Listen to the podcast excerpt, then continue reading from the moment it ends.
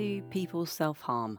I wanted to explore this question with you today because I've been thinking about how it's super important that we understand the why before we look at the how on a whole range of issues. So, today I was thinking about it with regards to emotionally based school avoidance, kids who are anxious to go to school, and how we can't think about how to support them to go to school unless we understand why they currently can't. But it's the same with self harm. And unless we understand why a young person is self harming, and we try to get a bit curious about that and figure out what's going on, what need it's meeting for them, it's really, really difficult for them, for us, for the team around them to support a child to change that behaviour. So we really have to understand the why the other reason why I think this is important to explore is just because I get faced so often with people who go, Why? Why do people self harm? And they just don't get it. And I understand that. If it's not something that has impacted on you, it probably seems like mm, a bit of an odd thing to do, perhaps. It's, it's just hard to understand. So, I'm going to share some of the common reasons that young people, in fact, people of all ages, we can all be affected by self harm. It's something I have been affected by in adulthood and work with every day to avoid. Um, but why people might self harm. So, these are ideas that have been shared from young people. These are ideas and themes that come up again and again and again, but of course could be applied over a life course if you do one thing to try to improve your understanding about self harm, I do think listening to this podcast or similar, just to try and understand the why, will really, really help. What you'll find is that once you have a bit more understanding about the reasons behind the self harm, suddenly you'll have so many more ideas about how to support. Oh, and before I jump in, a quick plug I have a new ebook um, which you can download for your Kindle about self harm aimed at parents and carers. Um, and actually, uh, I'm currently got that open open in front of me, and I'm using that to inspire this podcast today. But there's also a whole bunch of practical stuff about what to do next and so on. So, why do people self harm? The reason I hear more often than any other is about control. So, in particular, as young people come towards kind of adolescence and they're trying to become more independent, find themselves, they want to take a bit of control, this often actually coincides with a time in their life when they seem to feel like they have less control than any other time. Things are really timetabled. Perhaps they're coming towards things like exams, they're being told what to do, it feels like, and they just want to kind of assert some control in their lives. Now, one of the things that we can control, even as a young person, when lots of stuff seems to happen to us rather than with us, um, one of the things we can control is what happens to our body. We can control if it is hurt or not, what it does, whether it is fed or not, whether we exercise it or not. So, taking control through our body and whether or not we hurt it, whether we let it sleep, whether we feed it, is something that some young people will do in addition to generally wanting to take control when feeling that, you know, we want to take more control of our surroundings at a time when we're trying to become independent, other people who might look to seek this kind of control include those for whom life is quite chaotic. So, in particular, I often hear this from children and young people who are in care, who might move from home to home to home, and it might feel like there's lots in their life that is out of control, that's unpredictable, and the self harm can be more predictable. Um, also, true sometimes sometimes for people who live in a chaotic environment generally. So, looking for control is the number one reason um, that I hear. Next, a release and communication of feelings. So, for some people who struggle to communicate and express how they're feeling in another way, self harm can do that really effectively. Um, it can kind of show how they feel. So some of us will do this through words, some of us might do it through art, some of us might do it through music. But for some people who don't have access to any of those means, they haven't learnt how to use those ways, they haven't thought about doing those ways, for whatever reason, they've not found other channels for expressing and communicating how they feel, hurting themselves. Physically showing that pain um, is something that can prove quite effective. Another reason that many people give for self harm is turning emotional pain into physical pain. Now, emotional pain is so challenging, and if we've got challenging experiences, memories, thoughts, feelings, stuff going round and round in our head that really, really hurts. It can be hard to know what to do with that. It can be hard to manage that. And sometimes translating that emotional pain into physical pain can really help. It gives us a focus, it gives us something that we can understand a little bit better. And actually, it sort of gives us something we can fix because it's a little bit easier in some ways to go, ah, there's a cut. I know what to do with that. I know how to take care of that. Whereas emotional pain can feel quite nebulous and big and wibbly. Uh, wibbly, that's a really technical term. And we just don't quite know what to do with it. So, sort of traumatic experiences or underlying distress sometimes will get translated into physical pain rather than that emotional pain. And some people will talk about things like trying to cut away that pain. And when we step back from it and we look at it logically, of course, you can't cut away your emotional pain. But we have to remember this is really, really complicated stuff. And it might feel that way for a young person in that moment when they're hurting themselves. Another reason I hear a lot is about punishment. So, children and young people, or indeed adults, might use self harm as a form of self punishment.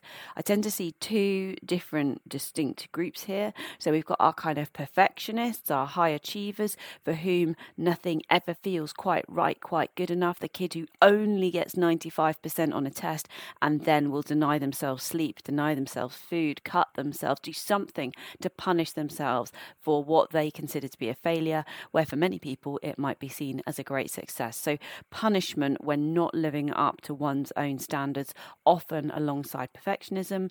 And then the other group who I see who tend to punish themselves are very sadly those who have experienced a great deal of punishment from others. So, our children perhaps who've got a history of systematic abuse, whether physical or emotional, psychological, those children who have experienced punishment and have kind of learnt that they think that they deserve to be punished. And so, where their abuser leaves off, or sometimes even alongside continuing abuse, that young person may regularly punish themselves. It can be just a cycle they've got into, something they believe that they deserve, and breaking out of that cycle and helping them to understand that they don't deserve to be hurt is really, really important. But that, that kind of punishment, feeling they've let people down, feeling they deserve nothing more, feeling they deserve to be be hurt um, can sit at the heart of self harm for some people. Some young people talk about self harming because they don't have any other options. They've got nowhere else to turn. They don't have a better solution. And this is quite common. And actually, if you find that this is at the nub for a young person that you're supporting, this is kind of good news. I mean, it's horrible to understand that about a child that they, they just don't know how else to manage their problem, but that they've turned to self harm because perhaps their friends have done it, they've heard about it in the media. It's really, really well known as a potential coping strategy strategy amongst young people. But what's sometimes less known is other healthier coping strategies. But the good news, why do I say it's good news? It's good news because this is kind of like one of the most fixable. This is not like, oh, we've got to work out how to deal with some massive underlying trauma or what have you. This is a child who's just perhaps trying to cope with the day to day, but doesn't have good strategies. They haven't learned them yet. In particular, young people who face adversity for the first time, who've not developed good coping mechanisms, might find that something like self harm comes to mind first because it's spoken about a lot. They know a lot about it, um, and they just need to develop alternatives. They just, I hate the word just, not just need to develop alternatives. But the good news here is there are loads of alternatives we can help them to develop. So for some young people, it's just they don't have other strategies, so they turn to self harm. It's the best method they have right now, and that's really crucial to understand. Self harm is the best method they have right now. Our job with them then becomes to go, okay, what other methods of coping could we explore that might work as well, or at least approaching as well as the self harm? One thing just to understand there about self harm as a general kind of coping strategy is that for our generation coming up through right now, self harm is so common, so prevalent, so kind of understood by them as a potential coping strategy that whilst to us, to our generation, to you listening, perhaps this seems like a strange thing to turn to and something that feels completely alien to you, it does not feel that way for your typical 12, 13, 14, 15 year old right now. This is just something that people do. It seems quite normalized to them. And so they may well turn to it. They might try it once or twice and find that for them it doesn't do that much. And then we don't worry so much. We do look for other coping strategies, but for some it becomes habit forming.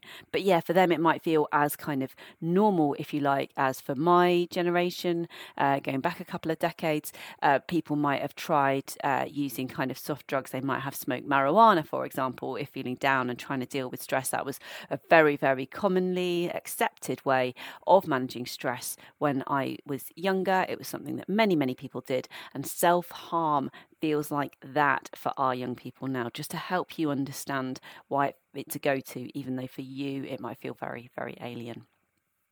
Another reason that uh, young people will sometimes give for their self harm, and again, not just young people, young people is my focus, but self harm affects everyone at every age. And maybe you're listening to this because it affects you. And if so, I hear you. It's really tough being an adult who self harms because people like me, we talk about self harming young people all the time because it's so prevalent. Um, but when it's you it's affecting, you can feel quite alone. It feels like you're the only adult in the world dealing with this, and it's like some kind of kid's problem that you should have grown out of. And I certainly, yeah, felt very alone with it when I was uh, struggling with it particularly badly in my 30s. So apologies, I am not meaning to add to that young people is just my, my kind of my my area uh, that I tend to work with, but all of these ideas could apply to adults too. So another reason that people, not just young people, come up with uh, when when exploring why they might self harm is to feel something. So this tends to apply for those people who are kind of living in that uh, like bell jar of depression, where we feel totally numb and alien from the world. Quite a lot of feelings around sort of uh, dissociation and derealization and depersonalization. There's a whole bunch of words that we're going to need to look up and define another time. Feeling distant from the world, where everything feels a bit kind of, ooh, not really there, not really feeling anything then sometimes the one thing that can break through and can make us feel alive is pain. Pain is sometimes the only thing that a young person or a person feels able to feel. And whilst that might not be nice, it might help them to feel just a bit more connected with the world. So it can be kind of grounding, help us to feel here, help us to remember, yeah, I'm alive. Um, and so for some people, that's the um, that's the reason. Other people will self harm as a form of um, really dysfunctional mindfulness. So, escaping from difficult feelings or memories by focusing totally on something else for a moment. So, like that moment when you stub your toe and whatever else was in your head, the moment you stub your toe, all you can think about is how much your toe hurts. And often there's that big welling up of kind of anger. You want to kind of hit something and you're so focused on the toe. That's really horrible. But if the stuff that was in your head wasn't, oh gosh, I must remember to add oranges to the shopping list, if instead it was, I'm really scared about what's going to happen when I go uh, to school today because I've been being bullied by my friends and I'm terrified that this is going to happen again. And you've got those kinds of horrible thoughts and feelings going around and around in your head. Or maybe you've been experiencing abuse and you're scared about what's going to happen next or what will happen if someone finds out or whatever. Maybe you've got really, really horrible, hard stuff going around and around and around and around in your head. And then you stub your toe and all you can think about is the pain and the anger that goes with the stubbing of the toe. That's kind of a relief. So it doesn't feel nice but it feels better than the really troubling thoughts that filled your head before. And that same feeling can be gained through self harm, of course. So a young person might choose to hurt themselves, might find it helpful to hurt themselves because that pain, that focus on just that pain for a few moments, gives them relief from those thoughts, those feelings, those memories that are in their head. So, like mindfulness, escapes us from all that other stuff, helps us to focus in on something, but as I say, a dysfunctional form because it's doing harm rather than only helping. It is doing good. It is helping. There are positives in there for the young person. And when we're thinking about how to break the cycle, we've got to think about how, how to carry those positives forwards for that young person. But um, it's uh, yes, it's it's so it's like mindfulness, but it's also doing harm. As an example, um, I quote in the book actually, which I think maybe um, helps to illustrate this really nicely. So, this quote from a young person who kindly shared her thoughts with me. All I could think was, Mum is dead, Mum is dead, Mum is dead, over and over for hours, days, weeks. Then I burned myself, and all I could think about was the pain. For a few minutes, I didn't think about my mum being dead at all. I did it again and again so I could go back to that place.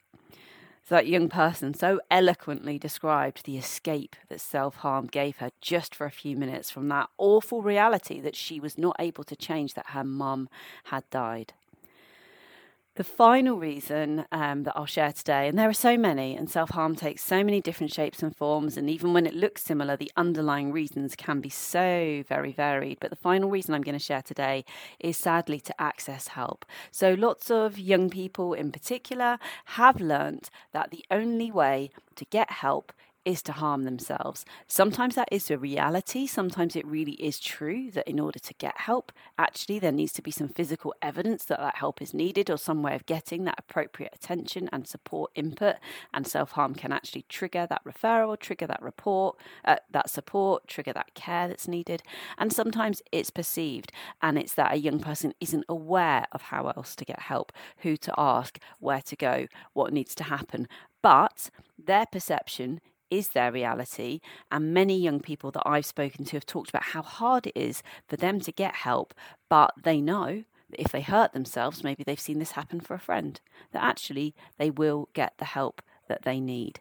And so they feel that self harm is a way in to accessing help, which can be hard to come by. So, again, that gives us ideas about how we might help that young person. How can we enable them to ask for help, to seek help, to get the support that they need without actually physically having to hurt themselves? So, hopefully, that gives you sort of some ideas about the the why behind self harm, and we can absolutely explore in future episodes what we do, how we break that cycle. And as I say, if you if you want help in the meantime, then the uh, ebook uh, comes out in just a few days. Actually, um, uh, the, the the ebook will explore all these things. It sounds like an awful plug. It's two ninety nine. It's not. It's not going to break the bank for anyone. And if you haven't got two ninety nine and need a PDF, then then drop me an email or ping me, and I'll I'll send you a PDF for free.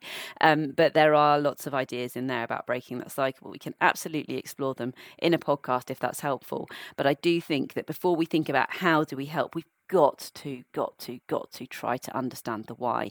The other thing we might choose to explore if you find it helpful and uh, connect with me on, on socials or, or drop me a line on Patreon if you would like me to do this. The other thing we can explore is how do we work out the why? So, you know, I'm saying here, well, we need to understand why a young person is self harming.